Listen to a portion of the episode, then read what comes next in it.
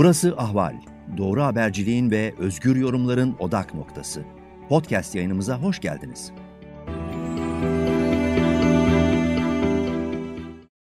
Ekonomi gündemine hoş geldiniz. Eser Karakaş'la Güldem Atabay yine beraberiz. Bugün önemli bir gündü. Merkez Bankası faiz kararını açıkladı. 200 bas puan indirdi. Faiz indirimi konuşuluyordu ama 200 bas puan beklenmiyordu açıkçası. E, anketlerin içinde vardı e, ama hani bu kadar e, böylesine artık cesur kelimesini kullanacağım ama hani gerçeklerden kopuk artık politik bir kararın alınabileceği, bu ölçekte alınabileceği düşünülmüyordu. Merkez Bankası kararının metninin içine baktığımız zaman faiz indirim kararı açıklamasında aslında dünya ekonomisinin işte enflasyonun yükseldiğinden, risklerini arttığından, tedarik zincirlerinin e, deki kırılmaların, sorunların enflasyonu beslediğinden, gıda fiyatları enflasyonun yüksekliğinden bahsediyor. Bir taraftan da e, TL'nin e, değer kaybının enflasyon baskıları arttırdığını söylüyor ve iç talebin güçlü olduğunu söylerken de 200 bas puan indiriyor. Bunun ötesinde de e, yılın kalan aylarında faiz indirimine devam edebileceği sinyalini verirken de bunun artık daha ölçülü olacağını e, ima ediyor. Tabii ki 9.46, 9.48'e kadar sıçradı dolar TL. Burada da kalmayacak e, bu gidişle, bu e, durumla. Bu bugünün, bu haftanın ekonomi gündeminin en önemli konusuydu. Ama bunun çerçevesinde, bunun etrafında dönen tabii ki politik gelişmeler de var. Erdoğan'ın açıklamaları var. İşte Osman Kavala ile ilgili e, 10 büyükelçinin yaptığı çağrıya tepki var. Avrupa Komisyonu'nun Türkiye dönemsel raporunda ortaya çıkanlar var. Var da var. Eser hoş geldin. Nasılsın? Ne var ne yok?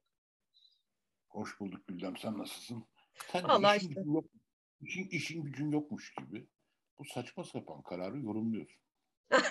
yok yorumlamıyorum. Yani aslında ne kadar bağlantısız olduğunu vurgulamaya çalışıyorum. Çünkü az önce e, Mafi Hoca Twitter'da bir şey yazmış. Hani TV kanallarında hala bunu destekleyen, açıklayan ekonomistler var diye. Ben de hocam gerçekten var mı diye çok var Gülden Hanım dedi cevap vermiş.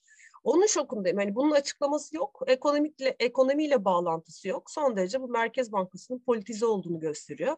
Hatta işte benim paranalizdeki yazdığım, Ahmet'in de koyduğu yazıda da bana göre erken seçimin kapısını açan böyle e, hızlandırılmış bir e, sürece işaret ediyor. Amaç büyüme. Dolayısıyla bu hani, açıklaması Bloomberg bu başka bir şey yok. Bloomberg ne dedi bugün? Erdoğan'ın Merkez Bankası dedi. Erdoğan'ın Merkez Bankası. evet. Yani bu Merkez aslında Bankası onu bir yatırımcı kullanmış, o da başlığı almış. Yani aslında yani, tam olarak Merkez öyle. Merkez Bankası başkanı için bundan daha utanç verici bir şey olabilir mi? Bloomberg öyle sıradan bir şey değil. Yani dünya çapında bir hem kanal, televizyon yayıncılığı yapıyor, haber ajansı, haber ajansı var, şudur budur. Ve orası Bloomberg gibi bütün dünyanın izlediği bir şey. Erdoğan'ın Merkez Bankası diye başlık atıyor. Ve bizim ee, Merkez, yani burada şimdi bütün bu süreçleri bilmesek eser bu Merkez Bankası'nın nasıl geldiğini, geçen hafta nasıl toplantı yapılıp işte üç tane e, para politikası kurulu üyesinin görevden alındığını yine bir kararnameyle e, bütün bunları bilmiyor olsak e, deriz ki hani bir Merkez Bankası Başkanı bundan esef duyar hatta istifa eder böyle bir durumda. Ama aksine e, koltuğunu bu şekilde koruduğunu düşünürsek bundan e, güç kazandığını düşünebiliriz Türkiye'de ters bir şekilde. Hani enflasyon vesaire nereye gittiği çok umurlarında olduğunu düşünmüyorum. O yüzden de hani öyle bir başlık onu rahatsız etmez. Aksine Erdoğan'ın gözünde yerini biraz daha sağlamlaştırır, mutlu bile edebilir. Hani o e, çok kişilikle ilgili e, bir durum herhalde. Bence oraları aşmış bir şey var. Yani, yani bence bu oraları aşmış yani. İktisatla dil ilişkisi üzerine bir şeyler yazılabilir bugünlerde bize. Ne bileyim. Mersin nerede? Mersin. Mersin tersine o mu? e, tabii yani. Tabii Fransızca bir tabiri değil. Fransa'da böyle bir laf yok mesela. İngilizce'de de yok. Bak sen Amerikan Koleji mezunusun. Ee, şeyde, öyle bir kavram yok evet. İngilizce'de mesela herkes gider Londra'ya biz gideriz tersine falan gibi bir laf yok. e, Fransa'da bildiğim kadarıyla herkes gider işte ne bileyim ben tersine nasıl uyduracağım bilmiyorum. İşte Marsilya'ya biz gideriz tersine gibi bir, bir deyimleri yok ama Türkçe'de var. Herkes gider Mersin'e biz gideriz tersine diye. Bütün dünya merkez bankaları faiz oranlarını arttırıyor. Ondan sonra çünkü faiz oranında ciddi şeyler var. Ee, Son bir ayda 19 tane merkez bankası arttırmış. Dün gece bir makalede okudum. Yani bu aslında e, entelektüel bir genç için iyi bir çalışma olur. Yani bu Türkçe Türkçe ile Türkiye ekonomisi arasında nasıl bir büyük var diye ondan sonra yapacak bir şey yok. Yani e, şimdi bak neler oldu sadece değil yani. Şimdi 10 tane büyükelçiyi Türkiye aralarında Amerika var, İngiltere var, Kanada var, Yeni Zelanda var, Fransa var. Yani şimdi tamam ezbere sayamıyorum ama bunların olduğunu eminim yani. Bunlar dünyanın var, en, var. Ülkeleri, en büyük demokrasileri yani Amerika, İngiltere, Fransa, e, şey, Yeni Zelanda, Kanada. Şimdi sen bu uçakla gelirken Afrika'dan beyefendi ne ne ne ne, ne buyurmuş? Demiş ki artık bu söyleyeceğim ben Dışişleri Bakanı'na artık bu büyük elçileri ülkemizde ağırlamak zorunda değiliz. Hatta evet. öyle de değil. Ağırlamak çok büyük bir lüks olur demiş. Evet tam olarak ne demek istiyor orada sence? Ne diyor? Yani bu uçakta, Ongrat'a geleceğim diyor. Uçakta etrafında kendine hep şakşaklayan gazeteciler varken böyle bir hani ama, e, ama onun parasıyla mi? Cumhurbaşkanı üstelik tecrübe, bayağı tecrübeli bir siyasetçi. Türkiye gibi bir ülkeyi 20 yıldır tek başına yönetiyor. Daha önce İstanbul gibi bir şehrin belediye başkanlığı yapmış. Etrafında iki tane gazeteci gaza getirdi diye e, uluslararası politika ile ilgili, diplomasi ile ilgili böyle bir laf ağızdan kaçar mı ya? Hem de Biden yani görüşmesi. Önemsediğini düşündüğümüz Biden görüşmesi öncesi. Eğer, eğer kaçıyorsak bu ciddi söylüyorum. Bu bir dolduruşa gelip ağızdan kaçırma bir şey, kaçan bir şeyse o zaman Sayın Erdoğan Türkiye'nin milli güvenlik için ciddi bir risk artık. Ee, milli güvenlik açısından ekonomik öyle güvenliği açısından risk hani. Milli güvenlik hepsini milli güvenlik derken hepsini bir arada alıyorum. Yani ekonomik evet. güvenlik de var tabii. Milli güvenlik öyle tek başına askeri bir kavram değil. Evet. Yani milli güvenlik iktisadi güvenliği de gerektiriyor. Şimdi ondan sonra ne diyor mesela? E, bu, bu da çok önemli. Demirtaş ve e, şeyle ilgili e, Kavala ile ilgili çok ağır bir tanesi diyor Soros'un işte dünya çapında teröristi. Öbürküsü onu Bahçeli dedi. Yani ha? onu Bahçeli dedi şey Hayır, grup toplantısında. Bugün, bugün, bugün uçakta şey ha, uçakta aynen, böyle. aynen o, o zaman Bahçeli tam ben onu görmemiştim. Bahçeli'nin de. Uçakta söyledi hemen arkasından. Biri Sorosçu Soros, dedi, biri terörist dedi. Evet.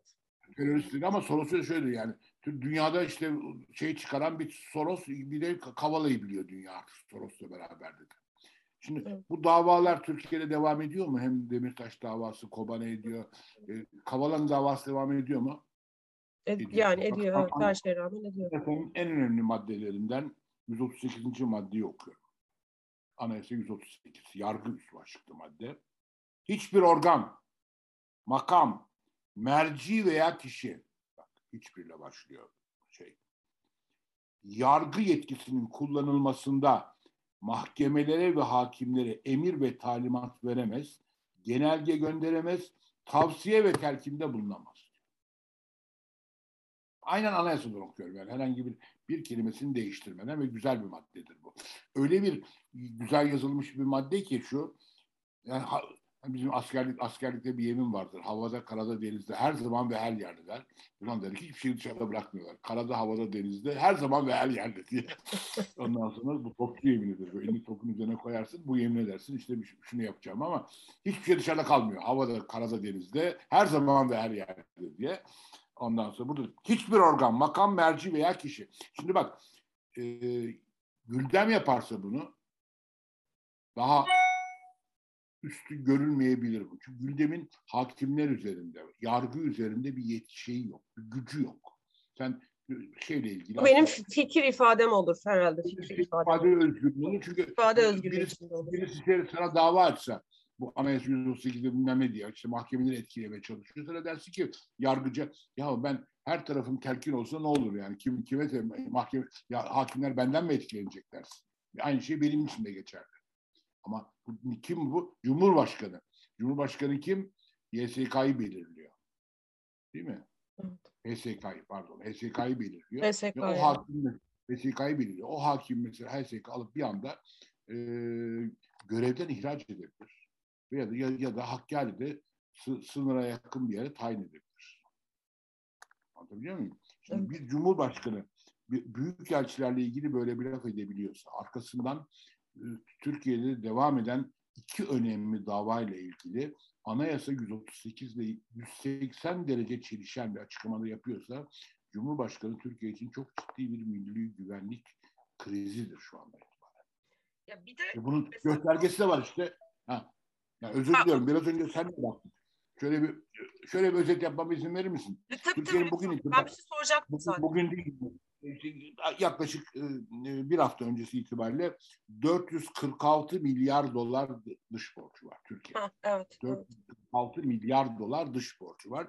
Bunun e, 125 milyar doları kısa vade, 321 milyar doları uzun vade. Bu kamu özel beraber. Kamunun borcu 180 milyar dolar. Merkez Bankası'nın 27 milyar dolar. Özel sektörün 240 milyar dolar özel şey borcu var. Hı hı. Özel sektörün 240 milyar dolarının 73 milyar doları kısa vade, 166 milyar doları uzun vade. Şimdi biz ne yaptık seninle biraz önce? Ben Hesap yaptık buradan, evet. yaptım. 446'yı e, saat 13 itibariyle kuruna kadardı. İşte Yani 9.24'lerde. Falan 9.24'te. Şu anda 446 9.46. doları TL'ye çevirdik. Madem TL konvertil böyle bir muhasebe işlemi yapmaya hakkımız var. Madem TL konvertil bir para bu dış borcun TL karşılığı nedir? Şöyle bir rakam çıktı işte. Ne kadar çıktı? Şimdi ben de unuttum. Ha, e, iki- 2450 e, milyar TL diye bir rakam çıktı. Var iki- 2450 milyar TL. Yani 2 trilyon 450 450 milyon TL gibi bir şey çıktı. Sabah ne kadardı? Bu Çıkamaz 458 diye hesapladık. 4 Hmm, pardon yanlış koydum. Yanlış evet. yere bakıyorum galiba. Galiba yanlış. yanlış 480 4 200 küsüre çıkmış. Orada da 90 milyar dolar bugün Evet. Sayın, Ya e, bugün 2 saatte faiz indiriminin maliyeti Türkiye dış borç 90 üzerinde. milyar TL kaybetti. 90 milyar TL nedir diye sorarsanız 2022 bütçemizin yaklaşık e, 20'de biri. 2 saatte Türkiye bütçesinin 22 bütçesinin yani daha henüz şey bu parlamentodan geçmemiş, kanunlaşmamış, uygulanmaya başlamamış bütçenin 20'de birini Türkiye şeyle kaybetti. Ya peki bunu niye yapıyorlar Eser? Yani tamam anladık seçime gidiyoruz. İşte ister 2023 ister 2022 büyümeyi bu yönde sağlamak istiyorlar. Bu büyümeye mi işe yarar yoksa yarattığı enflasyon, TL'deki değer kaybı, belirsizlik her şeyle böyle bir e, hani bumerang gibi dönüp bu kararı alanları mı vurur? Yani büyüme ne dersen, yaratabilir? bence şöyle bir şey var kafalarında, kafalarında. Yanlış bir şey ama kafalarındakini söylüyorum. Yani bir cehaletle beslenmiş bir ön yargıyla. Ee, şimdi faizleri niye indiriyorlar? Öyle başlıyorum. Ben kendi Niye indiriyorlar? Evet. Faiz nedir Gülden? Sen iyi iktisatçısın. Faiz paranın fiyatı. Paranın maliyeti, evet fiyatı yani. Evet. Paranın fiyatı faiz. Ee, ne yaptı bugün? Merkez Bankası parayı ucuzlattı. Dolayısıyla muhtemelen geniş tanımlı bir AKP klienteline, geniş tanımlı diyorum bu yani beş müteahhitten bahsetmiyorum. Geniş tanımlı ve seçimlerde etkin olabilecek bir AKP tabanına ucuz para dağıtacaklar. Merkez Bankası parası üstelik olacak bu büyük ihtimal. Okey. Onları şeye verecekler, kamu bankalarına verecekler. Hatta özel bankalarda verebilirler. Kredi aç, açacaksın diye zorlayabilirler. Kredi garanti fonları geliyor. Önce ihracatçılar için çıktı zaten bir tane. Şimdi onlar inşaat Geliyor. geliyor. Kamu bankaları para dağıtacak.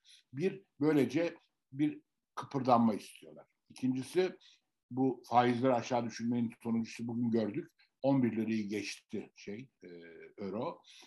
Bekliyorlar ki ihracatta bir, bir kımırdanma olacak. Yukarı yönlü bir şey. Bunu öğrenmiş.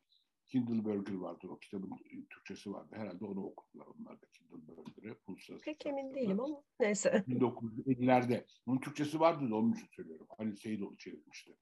Hı hı. Seyidoğlu'nun tercümesiyle aşağı yukarı e, evet Kindleberger'ın kitabını okumuşlardı onlar da şeyde akademide. E, orada işte fa- şey kurla düşürürse ihracat artar diye yazıyor. Aradan çok şey geçti Kindleberger'ın bunu yazdığından. Artık ihracatta şey ancak verimliliğe dayanan bir rekabet kazancı elde ediyorsan sürekli bir pazar payı kapatıyor. O verimlilikte inovasyondan geçiyor. İnovasyon, eğitim, öz- Evet. onun altında Doğru. inovasyonun altında Eğitim de bir inovasyon tabii. Evet. Yani hani bakarsın. Özgürlük yatıyor. Özgür Evet. olmayan bir ortamda inovasyon da olmuyor, eğitim de olmuyor. Hiç, hiçbir halt olmuyor. Hele dediğin gibi yani e, anayasanın anayasayı ihlal eden bir cumhurbaşkanının şeyinde Mümkün mü böyle bir şey? E aynı şekilde yine yine saçma bir kanı ithalat düşecek diye onu da hesaplayamalar doğru dürüst. İthalat düşmüyor bile ki kurlar artınca ithalat e, TL bazında çok artıyor. O da ayrı bir konu. Ondan sonra çünkü ithalat şeye çok duyarlı. Ya böylece böylece ne yapacaklar? İhracat artacak, ithalat azalacak. Dolayısıyla cari açık düşecek. Düşen cari açık üzerinden de kurlar toparlayacaklar tekrar. Kafada böyle bir model var. Ama yani ha, şimdi...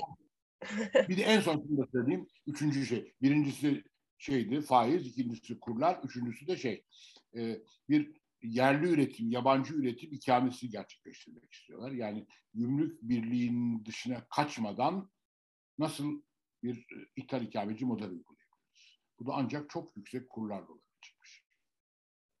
Ama şimdi bu yani bir o şekilde bir verimlilik artışına dayanan ihracat artışı, cari açığı azaltması bu ancak hani reformlarla orta vadede uzun vadede olur. Bizim enflasyon sorunumuz bugün ve TL'nin değer kaybetmesiyle hızlanmış durumda. Hani yapısal enflasyonu yüzde on ikilerdeyken şu son işte Ağustos 2018 kur krizinden bu yana TL'nin sürekli değer kaybetmeye devam etmesiyle işte yüzde yirmiye oturmuş durumda. O da TÜİK rakamına göre.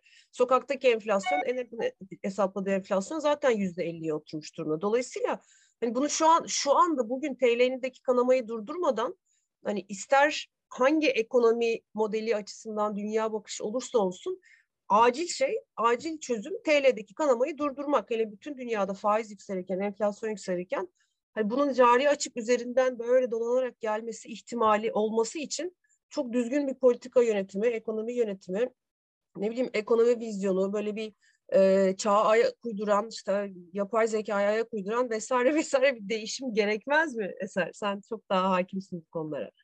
Yok estağfurullah yani ya bu dediğin gibi artık şu anda bir üzerinde tartış yani tartışacak bir şey yok. Evet evet aslında. Işte, aklı, aklı, aklı başında olan herkes aşağı yukarı bütün o çocuklara, insanlara bir şeyler sordular.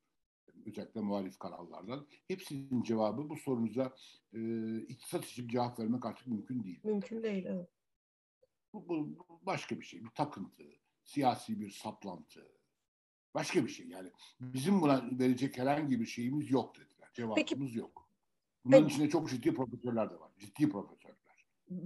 Dış politikadaki bu bahsettiğimiz büyük hani o konuları dışarıda bırakalım. Sadece işte faiz kararı. Hakikaten ne ne nereye varacak peki bunun sonu? Yani biz enflasyonu ne göreceğiz, TL'yi ne göreceğiz? Hani rakam sormuyorum. E, bu bir şekilde kredi garanti fonuyla ya da işte ucuz parayla fonlayarak büyüme elde edilir de bir, bir kazanım olabilir mi? Bu AKP, MHP ittifakındaki oy kaybını, ekonomik sıkıntılar, bugün Metropol'ün anketi var. Ee, insanlar temel beslenmelerin temel gıdalarını karşılamıyorlar artık ekonomik kriz sebebiyle, bu gidişat sebebiyle. Bu ne getirir iktidara? Çok güzel, yazdım, çok güzel bir yazı yazdım geçen hafta. Türkiye çok ağır bir stagflasyona gidiyor. Bunu Türkiye önümüzdeki seçime mutlaka ağır bir stagflasyon döneminde getireceğiz. Yani ne demek bir stagflasyon? İşsizlik yüksek enflasyon duran. Yüksek enflasyon olacak, büyüme düşecek. Düşen büyümeye düşmese bile çok azalacak büyüme. Yani yüzde üçlere gelecek. Yüzde üç, üç büyüme Türkiye'nin şeyini kurtarmıyor. Yani hiç Yüzde beş yaptılar diyelim faiz indirip. O bizi kurtaracak mı ya da kendilerini kurtaracak mı? Bizi kurtarmıyor da. Kimseyi kurtarmayacak. Kimseyi kurtarmıyor. Ee, evet. Bence, bence artık Türkiye iyi bir yere gidiyor. Her şeyden iyi bir şey görmek lazım. Bunlar defolup gidecekler. Başka bir şey. Bütün bunlar bence onu hazırlıyor. Yani bu kadar hatayı arka arkaya yapan bir şey e, zaten e, iktidarda kalamaz gibi geliyor. Her şeye rağmen Türkiye, her şeye rağmen şey değil yani burası. Yani Taliban'ın ülkesi değil. Her şeye rağmen. Yani evet. öyle bir şey değil. Dolayısıyla yani bu kadar hatayı arka arkaya yap ve sonra iktidarda kal. Yani hile, hilesiz, do, şeysiz yani dolapsız iktidarda kal. Bu, bu artık ihtimal dışı gibi geliyor. İhtimal dışı evet. İhtimal. Evet, bu kadar hata. Yani bu şuna benziyor. Yani sen çıkıyorsun. Yani ben futbolla e, futbolu iktisatla metafor olarak kullanmayı çok severim. Yani e, yani bir Fenerbahçe çıkıyor, çok iyi bir futbol takımıyla maç yapıyor. Ama maç yaparken 11 oyuncusu ve teknik direktörü sürekli hata yapıyorlar. Ve Barcelona'da oynuyorsun. Karşında Barcelona var. Sen sürekli hata yapıyorsun ve maçı kazanacaksın. Bu böyle bir şey mümkün değil. Yani Barcelona yenilmez mi? Yenilir. Ama hata yapmazsan yenilir. 11 futbolcun hata yapıyor sahada. Teknik direktörün yanlış bir takım sahaya sürmüş. Sahada her hareketin, kaleci dahil bütün yaptığın hareketler hatalı ve sen Barcelona'yı yeneceksin. Bu olamaz.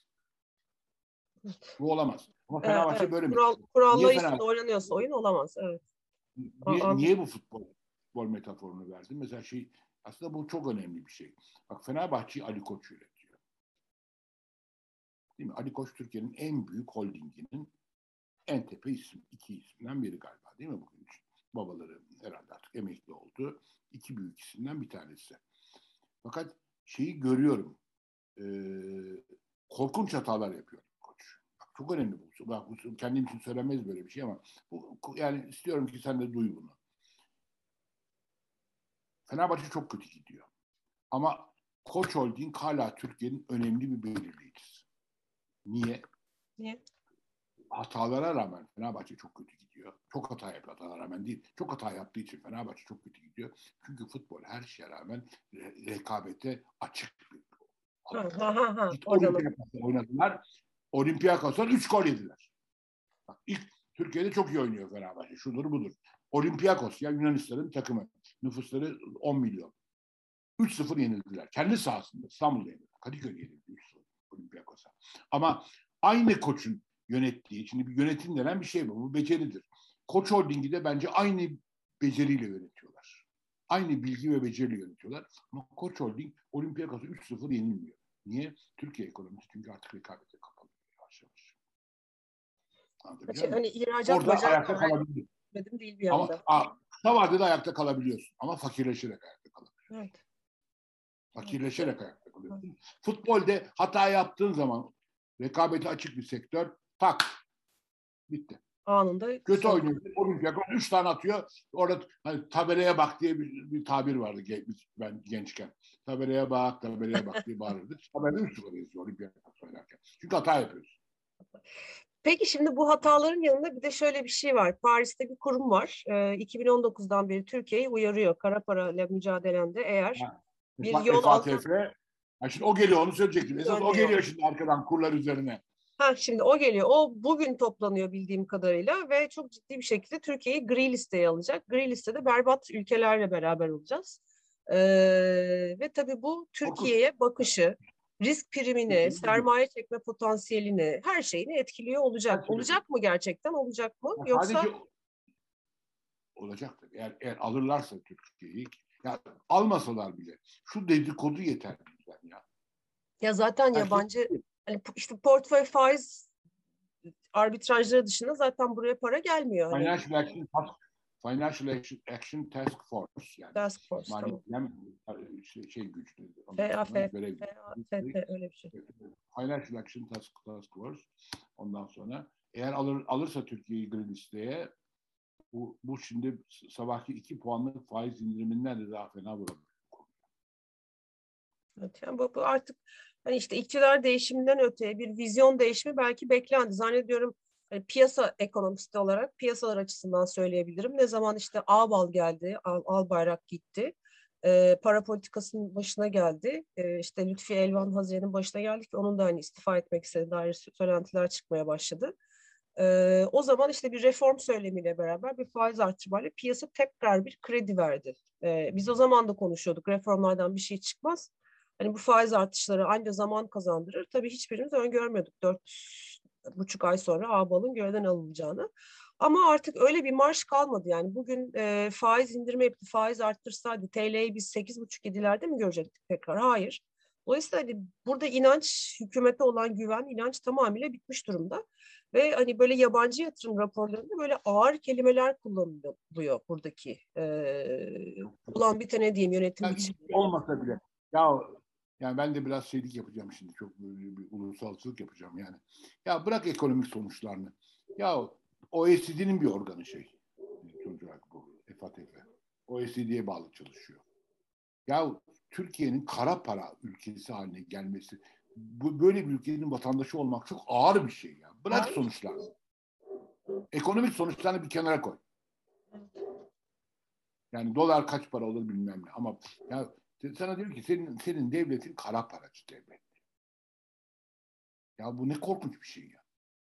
Ya te, o, o hani o artık tescillenmesi anlamına geliyor ama bir taraftan da işte gayri resmi bir şekilde bu Sedat Peker ifşalarıyla zaten hani bu yolunda ne, ne şekilde bu taşların örüldüğünde bir taraftan da gördük. Yani şimdi evet sesi kısıldı sustu ama mesela işte Kıbrıs olaylarıyla patlıyor şimdi benzer boyuttaki olaylar.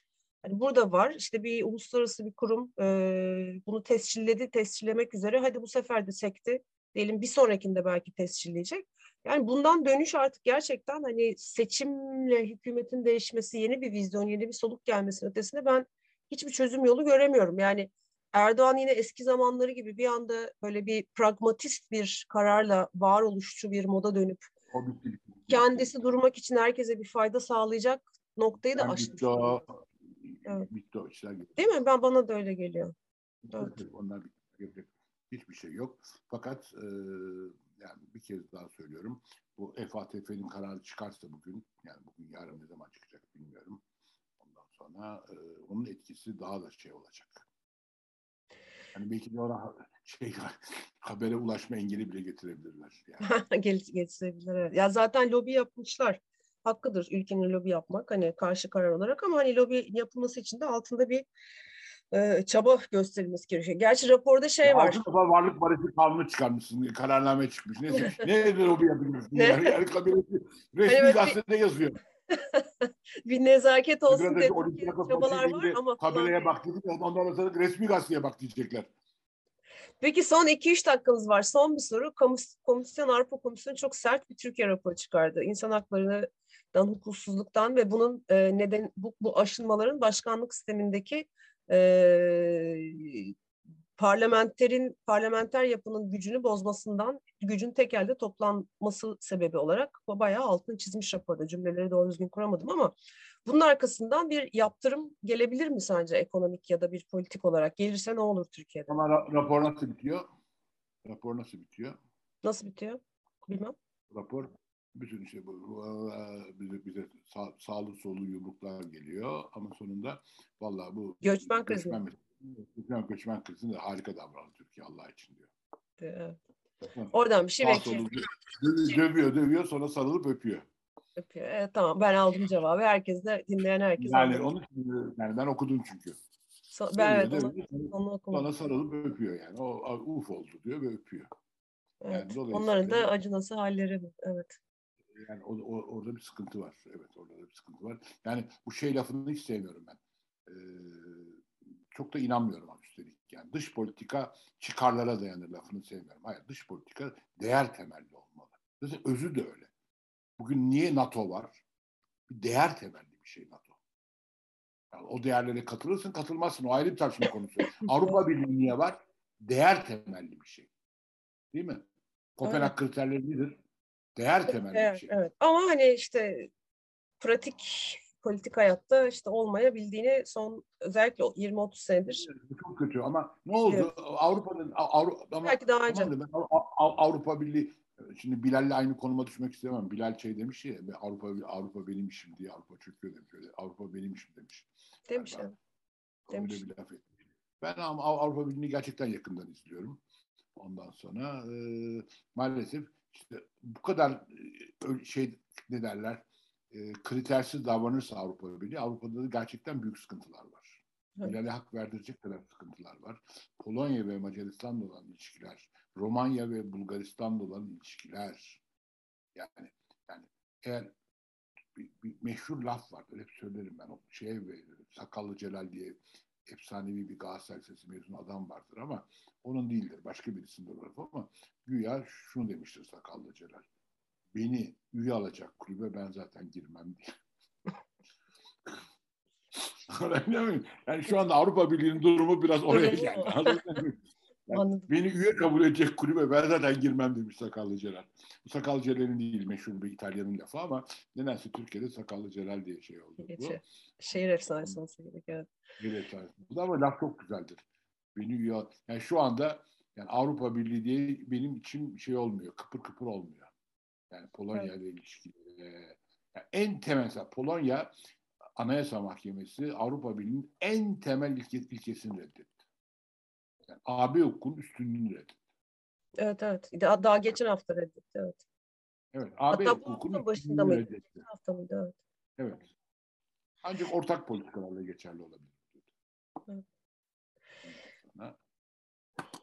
Ay, Eser süremiz doldu. Sonra yollaması, ulaştırması çok zor oluyor. Ee, Tamam. Önümüzdeki hafta günlerde de işte bir taraftan bizde olan oldu, olmaya devam edeceği ne oldu da belli oldu. Yani Pandora'nın kutusu hakikaten açılmış oldu. Özellikle bu 200 bas puan indirimiyle. Şimdi gözümüz hani yurt dışında. Ben şunu söyleyeyim. Kötü yönetilse ne oluyor? Kötü yönetilen ülkelerde mesela Kıbrıs'ta Fa- Faryalı gibi bir adam çıkabiliyor. O Faryalı'nın Falyalı mı? Falyalı. Onun Türkiye ile olan vıcık vıcık ilişkileri o e, e, eroinci adamın, eroin şey oldu iddia edilen adamın. Hı hı. Vıcık vıcık ilişkiler Türkiye ile. Bir ülkeyi bu kadar kötü yönetirsen ya bundan ama rahatsızlık duymak lazım. Yani ben burayı yönetiyorum ama burada Falyalı gibi bir adam var. Adama bambaşka bir, bir, bir, bir kadına tacizden içeri aldılar. Şimdi bütün politikacılarla ilgili seks kasetleri çıkarıyor sürekli arka arkaya. Başta başbakan olmak üzere. Çok kırılır yani. Kötü Çok yönetim böyle bir şey. yani ne, ne tarafından bakarsan bak olayın hepsi rezil. Nereden bakarsan bak kötü. Evet. İyi. Haftaya Evet, tekrar görüşmek dileğiyle. Ben teşekkür ederim. Va- Dinleyenlere Vatandaşlara, da, tabii önce günlük hayatlarında kolaylıklar dilemek, bir de akıl sağlıklarını korusu, korumaya çalışsınlar. Evet evet. Akıl Yani gel. E, ya- yani evet evet geri geri sayım işte böyle bir umut umut oluştu. Hani anketler ekonominin bu kadar gitmesi hani bu iktidar değişecek. Ya vallahi hani Erdoğan'ı sevmek sevmekle ilgili değil. Yani iktidarda bir yönetilme sorunu var. Aşınma var 20 seneden sonra. Hani taze kan gerekiyor. Bu çok net. Belki bir şirket olsa şirket yöneticisi için olur. Ne bileyim bir okul olsa okul müdürü için olur. Yeni bir vizyon gerekiyor. Hani insanların bir önemli bir çoğunluğu da sanıyorum onu bekliyor. Ona umutlanıyor. Ee, o yüzden de şimdilik sağlığını insanlar korumaya çalışıyor akıl sağlığını. Sağlıktan Günlük yaşam da çok zor anladığım kadarıyla. Ee, hem günlük yaşamlarında kolaylıklar diliyorum. Evet, Tekrar ederim. çok doğru. Akıl sağlığını korumaya çalışsın insanlar. Çok teşekkür ederim. teşekkür Sevgilerle haftaya ederim. görüşmek dileğiyle. Herkese Harika. Çok teşekkürler. ben teşekkür ederim. İyi kalın.